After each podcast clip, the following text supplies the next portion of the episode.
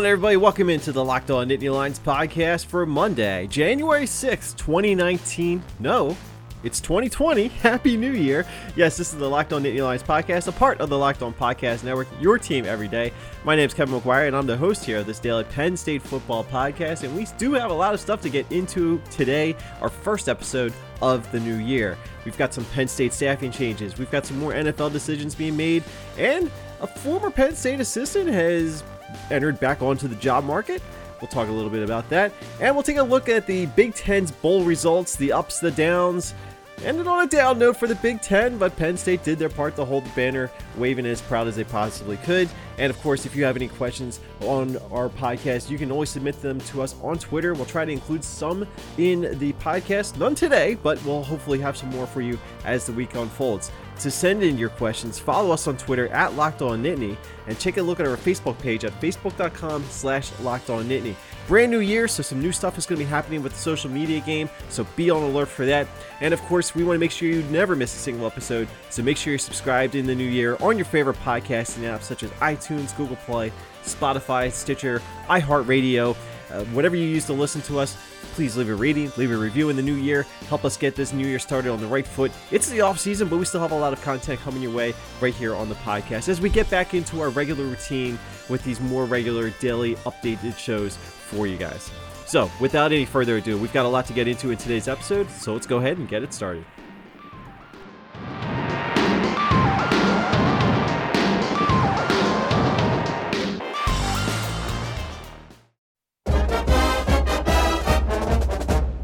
We'll begin today's episode with a couple thoughts, real quick, on the latest addition to the Penn State football coaching staff that was made the other day.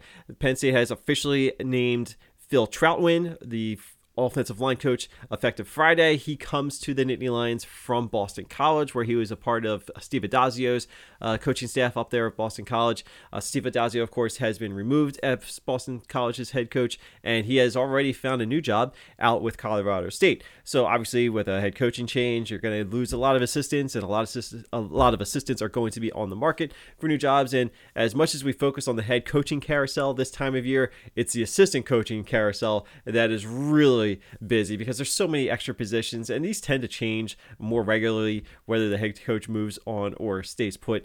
Uh, regardless, and you know, Penn State has certainly been accustomed to that trend as well uh, around college football, and it was uh, there were some good quality assistants to be had off of that Boston College staff. Say what you will, you know, Boston College has not necessarily been one of the top ACC programs by any stretch of the imagination, but there are a couple things that they have done generally well. You know, some years they've actually played some pretty decent defense not this year, but certainly offensively, uh, when it comes to Boston College, it's all about running the football, and you can't run the football if you don't have an offensive line. So Boston College has tended to do pretty well in that department. So I think if you're looking for any kind of uh, reason to be optimistic about this, it's the fact that uh, Trautwein's going to be coming from a program where he has developed some All ACC offensive linemen, and obviously uh, the level of competition in the ACC may not be quite what it is in the Big Ten, but you know, bottom line is he's been developing and been coaching some really good offensive linemen coming out of that Boston College program that have really opened things up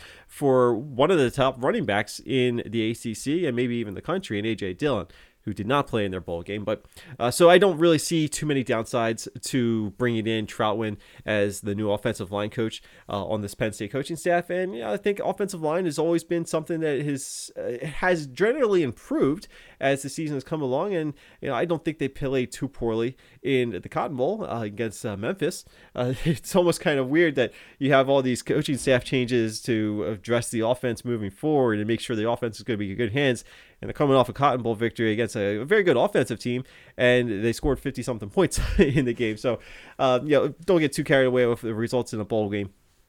But obviously, uh, uh the offensive unit as a uh, as a team going forward, I, I, still think has a lot of potential for the upcoming season. And it always comes down to what you do on the offensive line. And I think that Penn State's offensive line depth has certainly improved over the years. And I think, you know, going back to that Bill O'Brien era, there wasn't a whole lot he could do with the offensive line as far as recruiting was concerned. And I think we can all understand why.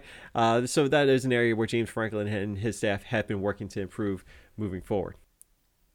Elsewhere in the coaching carousel, it's been going on. Former Penn State offensive coordinator Joe Moorhead was released as head coach of Mississippi State over the weekend. So that was a little bit of a shocking development, at least for me, uh, because I really did feel as though Joe Moorhead was going to stick around, uh, despite some rumblings that maybe Mississippi State would move on. And I think uh, the Ole Miss hiring Lane Kiffin had really applied some pressure on Mississippi State. But all Joe Moorhead did was take a Mississippi State program to bowl games back to back years. And obviously, things didn't quite work out in the two years that Joe Moorhead was the head coach with Mississippi State. But I think a lot of that was kind of uh, some pressure to keep up with the Joneses in a very difficult division with Alabama and LSU and Auburn, and of course, uh, Ole Miss uh, taking some of the the spotlight with the Lane Kiffin hire. Certainly, kind of put some pressure on Mississippi State. And I don't know if that's the right decision or not. I'm not saying that Joe Moorhead should have stuck around at Mississippi State, but it just seems kind of weird to fire a coach that has won games the last couple of years uh, after just two seasons, uh, compared to, say, Florida State moving on from Willie Taggart after two years. So I'm a little surprised that Joe Moorhead has been let go uh, from Mississippi State. No, he's obviously not going to be coming back to Penn State as the offensive coordinator because, of course, Penn State has already hired Kirk Ciarrocca from Minnesota to be that new offensive coordinator. And I do kind of wonder if maybe Mississippi State had made their coaching change earlier uh, in the Penn State search for an offensive coordinator. I do wonder if Joe Moorhead uh, could have potentially been interested in a reunion back in State College. I think it would be a pretty fun combination, but obviously Penn State has already moved on, so I'd be very curious to see where Joe Moorhead goes. I would be curious to see if maybe Greg Schiano reaches out to him and maybe fills the staff there. I forget where Rutgers is officially on filling out their coaching staff for Greg Schiano, so they may already have an offensive coordinator. I don't know off the top of my head as I'm recording this. I should check that out before I brought that up. But I do think that Joe Moorhead's going to be employed somewhere. Uh, coaches are always looking for offensive coordinators. I think he can certainly run an offense. Uh, we've seen that at Penn State, and I think that his history has shown that he's got a good offensive mind. So he's going to be a good addition for some coaching staff somewhere. And obviously, we'll be paying close attention to see where it is could it be at Boston College uh, with uh, the new program going in a new direction uh, with the Eagles? I, I don't know. I, I do think that obviously you know, him being a head coach at Fordham in the past before going on to Penn State I'd be very curious, and I always thought that he would be a good head coaching candidate for Boston College. It turns out that Mississippi State making their coaching change a little bit late, maybe that left out that possibility for Boston College. But either way, Joe Moorhead's on the market. I'd be very curious to see where he's going to go. There's absolutely no chance he's going to be coming back to Penn State, though. So it would be pretty interesting to see where he goes, and we'll wish him all the best of luck moving forward.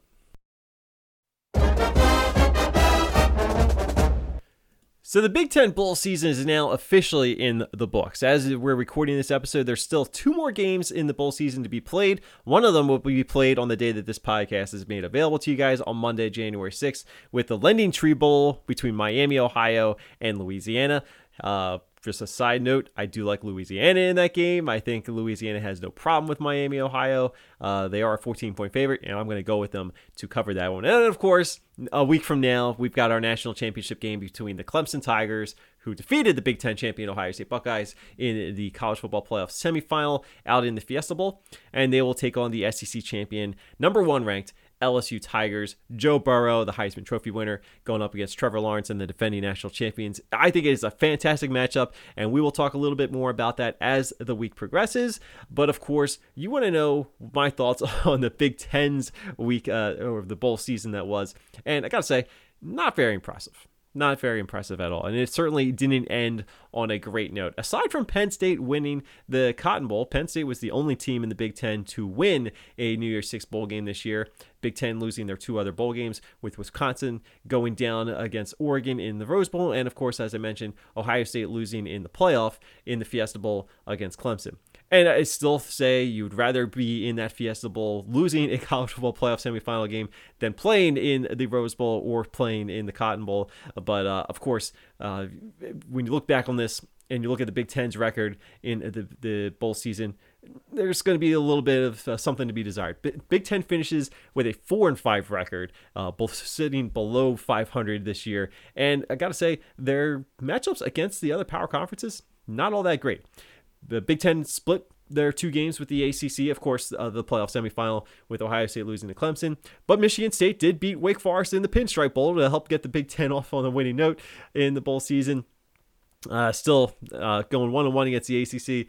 I guess you take it. I mean, the one loss was a good, hard fought loss to the defending national champions who have now won 29 straight games. Uh, just one of the best teams in college football in the playoff era at this point in time. So I don't think there's a whole lot of shame in that Ohio State loss. And that's certainly not a loss that I think gives the Big Ten a black eye. Hey, they scored points in the playoff, and that's a step forward from where they've been the last couple of years. Uh, Penn State, of course, was uh, 1 0 against the American Athletic Conference, only game between the Big Ten and the AAC. And of course, you know, Penn State won that game against Memphis 53 to 39.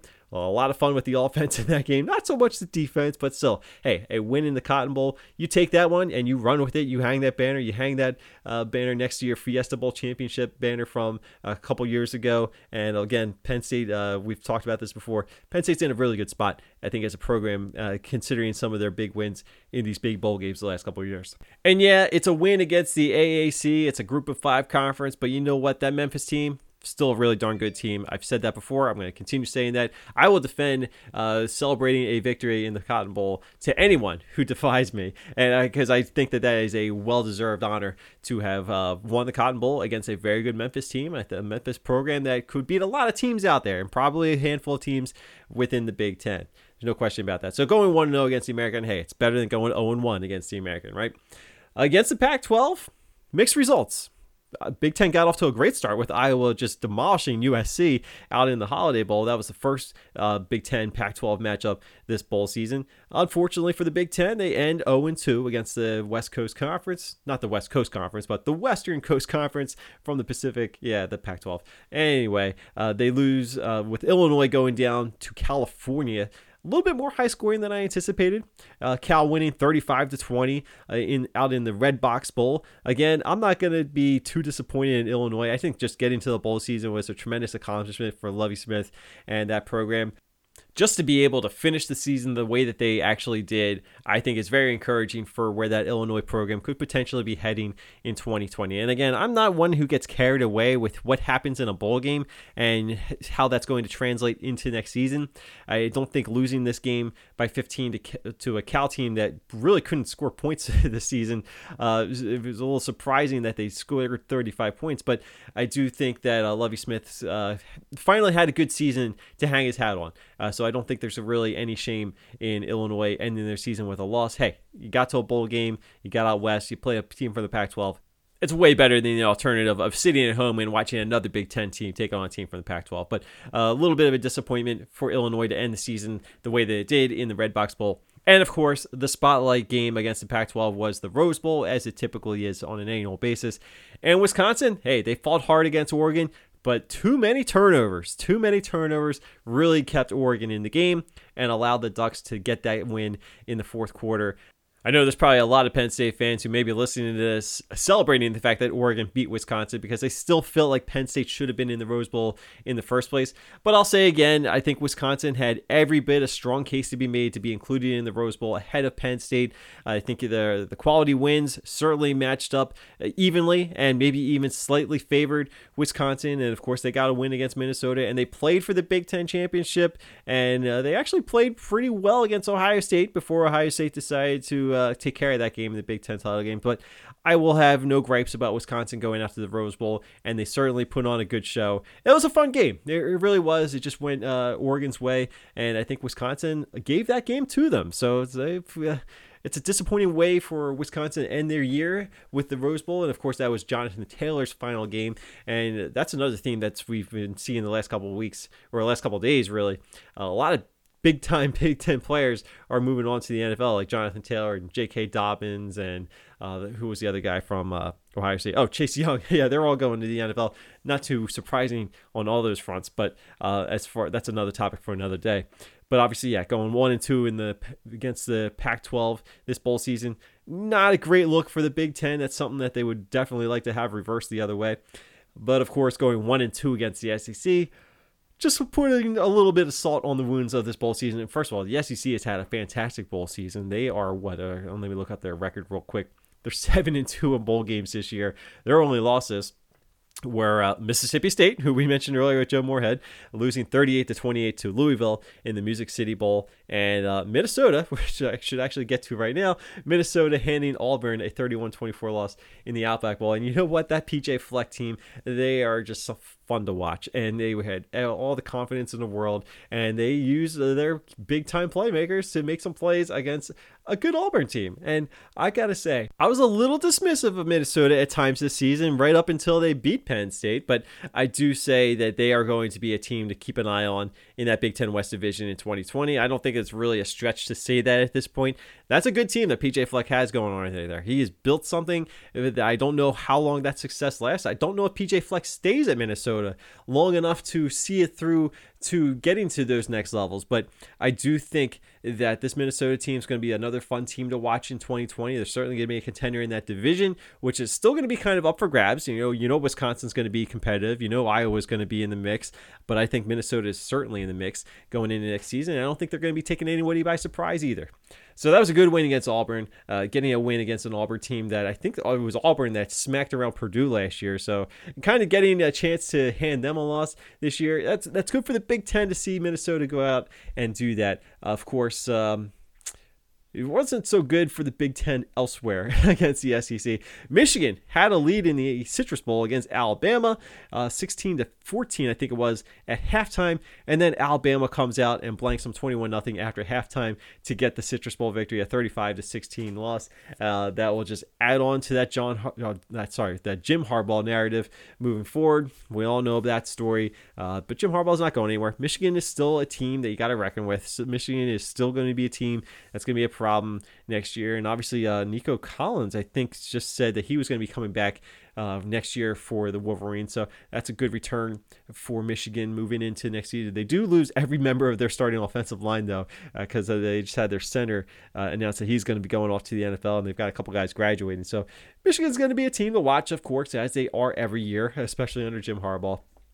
But uh, that was a tough way for Michigan to lose this season. And of course, doing so against Nick Saban in Alabama. You know, Paul Finebaum's going to have a week of content on that one uh, this week if he has not already. And then the final game of the bowl season for the Big Ten was Indiana against Tennessee in the Gator Bowl. This one was on Thursday night, and Indiana just gave this game away. They had a 19 to 9 lead going into the fourth quarter. I think they were actually up 22 to uh, to uh, nine before Tennessee just roars back in the final minutes of the game, the final five minutes, final half of the fourth quarter, and just stuns Indiana. They just kind of overtook Indiana. I don't know if Indiana just started celebrating the win or thinking that they had this game uh, under wraps, but no, not against Tennessee. That Tennessee team has has had their ups and downs, but they certainly played better in the second half of the season.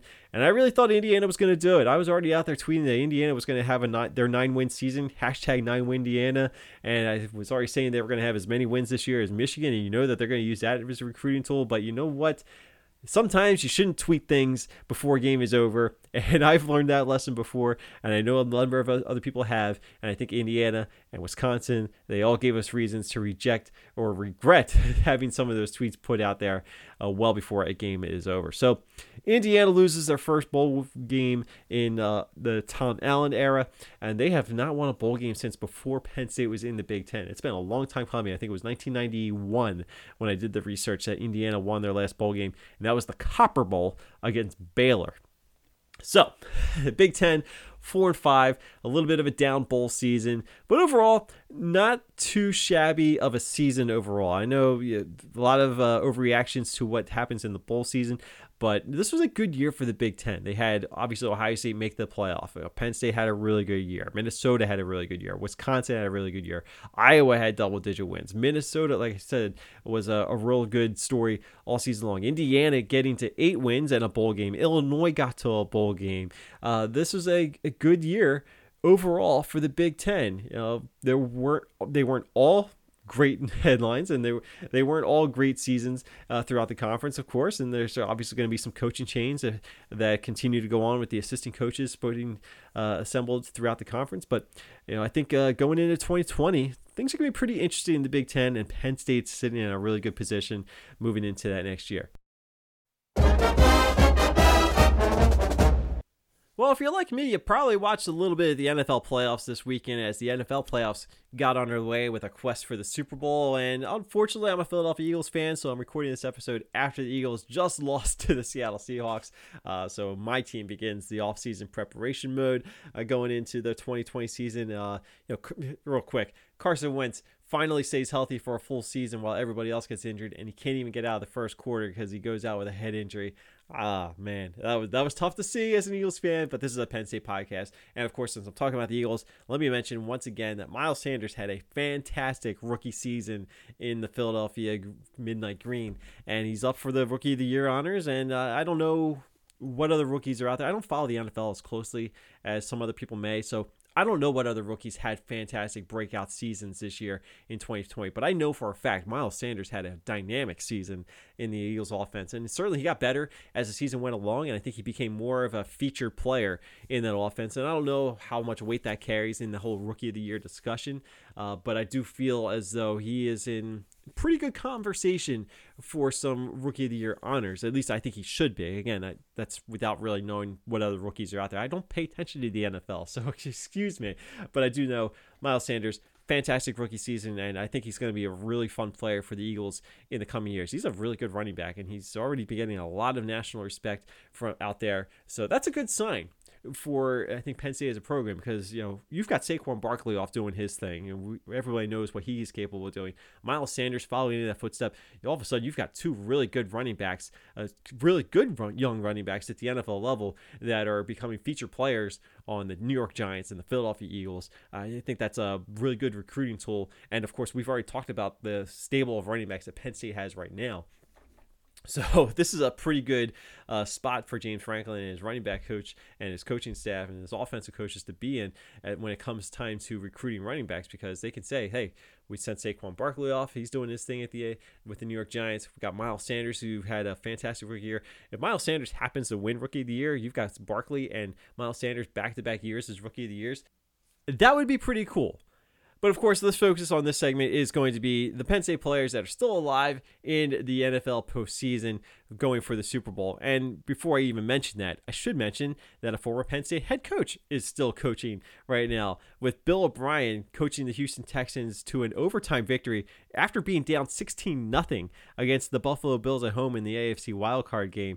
Bill O'Brien and the Texans are moving on to the next round of the NFL playoffs. No Penn State players on that Houston Texans roster, though, but there are 13 players that started the NFL playoffs having worn a Penn State uniform in the past. And here's the full list, uh, and I'll let you know which players are in, which players are out right now. And we're going to go through this in order as Penn State relay the information. Beginning with defensive tackle Kevin Givens, kicker Robbie Gould, and defensive end Anthony Zettel. They're all at the San Francisco 49ers, your number one seed in the NFC playoffs. They were off this weekend, and they're going to host the Minnesota Vikings next weekend. Offensive lineman Ryan Bates of the Buffalo Bills, his season is done because, as I mentioned, the Bills blew a 16 0 lead against Bill O'Brien and the Houston Texans. Safety Jordan Lucas and offensive lineman Stefan Wisniewski of the Kansas City Chiefs, they were off this past weekend. They will be ready to take on the uh, the number two seed of the NFC playoffs next week after their bye week. So it's good to see. Stefan Wisniewski, of course, was a member of the Eagles a couple years ago when they won the Super Bowl. Defensive end and Shareef Miller, and of course, uh, running back Miles Sanders. Uh, the Eagles, their season is complete, although Miles Sanders had a fantastic season. I'm just going to say that again. Very proud of the effort that he showed in the Eagles uniform this year. Moving on, Adrian Amos of the Green Bay Packers. They'll be hosting their game next weekend after having the off weekend. You know, I got a chance to watch one of the Packers' last games of the season, and Amos was making some good plays. I think it was against the Detroit Lions I saw him making some plays. Uh, or maybe it was the Vikings. I don't remember which team they played. But uh, Adrian Amos, uh, safety for the Green Bay Packers, he'll be in action next weekend. Uh, defensive tackle Austin Johnson and defensive end Daquan Jones of the Tennessee Titans. Uh, they will live on. They're seeing another game after taking down uh, Tom Brady and the New England Patriots over the weekend. And of course, you've got Trace McSorley on the roster with the Baltimore Ravens. Of course, he's not going to play unless uh, the Ravens are either comfortably ahead or maybe an injury happens. And unfortunately, if that's the case, that's not good news for the Baltimore Ravens because they just so happen to have one of the best quarterbacks in the league right now in former Louisville quarterback and Heisman Trophy winner Lamar Jackson. Lamar Jackson has been so fun to watch. I remember watching him during his time at Louisville. I'm so it's so fun to watch him play and do his thing now with the Baltimore Ravens since they moved on from Joe Flacco. And if you don't think that Lamar Jackson is the MVP this year, I don't know what you're smoking first of all, but I think but I think every under, everybody understands he's the backup quarterback and he's not going to be unseating Lamar Jackson anytime soon. But I did get a text from my dad during the last weekend of the regular season. I think Trace McSorley had a carry or something for maybe for a first down. I don't remember the exact situation, but I know he got in the NFL game for the Baltimore Ravens. Uh, and uh, my dad texted me and let me know that Trace McSorley uh, ran the football and I think picked up a first down. And then he also reminded me that that's way further than Christian Hackenberg ever got. My dad's the biggest uh, Christian Hackenberg hater there could possibly be, and he makes sure to let me know that uh, he knew that Christian Hackenberg was going to be a bust all these years ago. Um, I'm not going to dispute that. I always said that he Hackenberg was going to be drafted. He was. I was satisfied with uh, being right on that one. Uh, he was convinced that Hackenberg would not be drafted at all. I was right on that one. I did. I do think that uh, the Christian Hackenberg thing is a, a, fun little what if situation we can get into in a future episode of this podcast because I do have some thoughts about that. But hey, bottom line is Tracy McSorley has a chance to get a Super Bowl ring in his rookie season. And I think if you're a rookie and you get a chance to be a part of a Super Bowl winning team, eh, you got to cherish that because you never know if it's going to happen again. Obviously, uh, you know the sport of football can be brutal. It can have a change uh, coming your way at any given moment. And I think the way that the season has been going for the Baltimore Ravens, I'm certainly not betting against them the way that they've been playing. And again, Lamar Jackson, you know, no offense to Trace McSorley, but he's not going to be unseating Lamar Jackson anytime soon. Lamar Jackson's a real deal. Uh, I think some people are realizing that uh, finally for the first time if they have not already. So anyway, the NFL playoffs will continue. We'll keep an eye on some of the Penn State players that are still out there uh, competing for that Super Bowl ring at the end of this season. Uh, of course, uh, some of them have already been eliminated. They're getting ready for the next season uh, already, uh, including some players that didn't even make the playoffs. But uh, Penn State still has a lot of good NFL talent out there Uh, competing on the highest level that there is. And of course, uh, that's always uh, something to be proud of. I think if you're part of that Penn State program, and I know a lot of people that follow Penn State football really maybe they don't follow the NFL, but they want to see these former Nittany Lions do well. And they're seeing some good things out of these Penn State players these last few years. There's no question about that.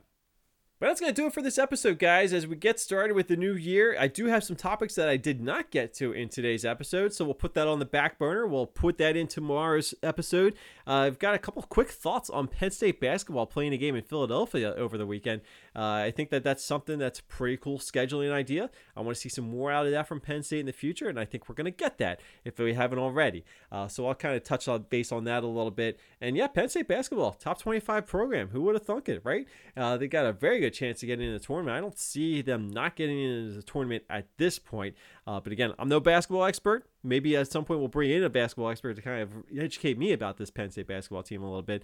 But yeah, things are looking pretty good uh, for Penn State basketball, getting a lot of respect. And I'm seeing some really good things out of Pat Chambers from some of the national basketball scribes out there. So uh, Penn State basketball is on the map, folks. And in a year where it doesn't seem like anybody's really see- looking to seize control of the college basketball world, um, hey, who knows? We'll see how far Penn State can go, but that's something we'll talk about much further down the line. But I do have some thoughts about them playing in Philadelphia, and it brought a couple ideas up in my head that we'll discuss in tomorrow's episode. Again, lots of stuff to get into on the podcast throughout the week as we get back onto our regular schedule here, go back to our regular grind. We'll try to get these episodes out for you on a daily basis now for the foreseeable future. Uh, again, there might be some modifications to the schedule at some point in time. We'll let you know about it though. So make sure you're staying connected with us on all the social media platforms. Uh, you can follow us on Twitter at Locked On Nittany. Check out our Facebook page at facebook.com slash Locked On Nittany. And of course, make sure you're subscribed to this episode and this podcast and all your favorite podcasting apps such as iTunes, Google Play, Spotify, Stitcher Radio, and whatever you use to listen to the podcast. We've got an RSS feed, so subscribe, rate, and review. And until next time, everybody, I'm Kevin McGuire. Give me a follow on Twitter at Kevin on CFB. Check out my national coverage at athlonsports.com and college football talk on NBCSports.com. And if you have any questions for our mailbag in tomorrow's episode, send them in on Twitter right now. I want to get your questions. We're going to do some mailbag. We're going to address your questions from the 2019 season. Anything you've got in your head for the 2020 off season, going into the 2020 season, fire away. We've got lots of time to address all of your questions, so make sure you send us your questions at any time on our Twitter account at Locked. And again, that's going to do it for today's episode. Thank you so much for listening, and have a great Monday. Let's get your week started off to on the right foot. Maybe it's your first week back at work in the new year. If so, good luck to you. we'll be here for you all day long, and of course the rest of the week as well. So thanks for listening. Go out there, go 1 0 today, and we'll talk to you tomorrow.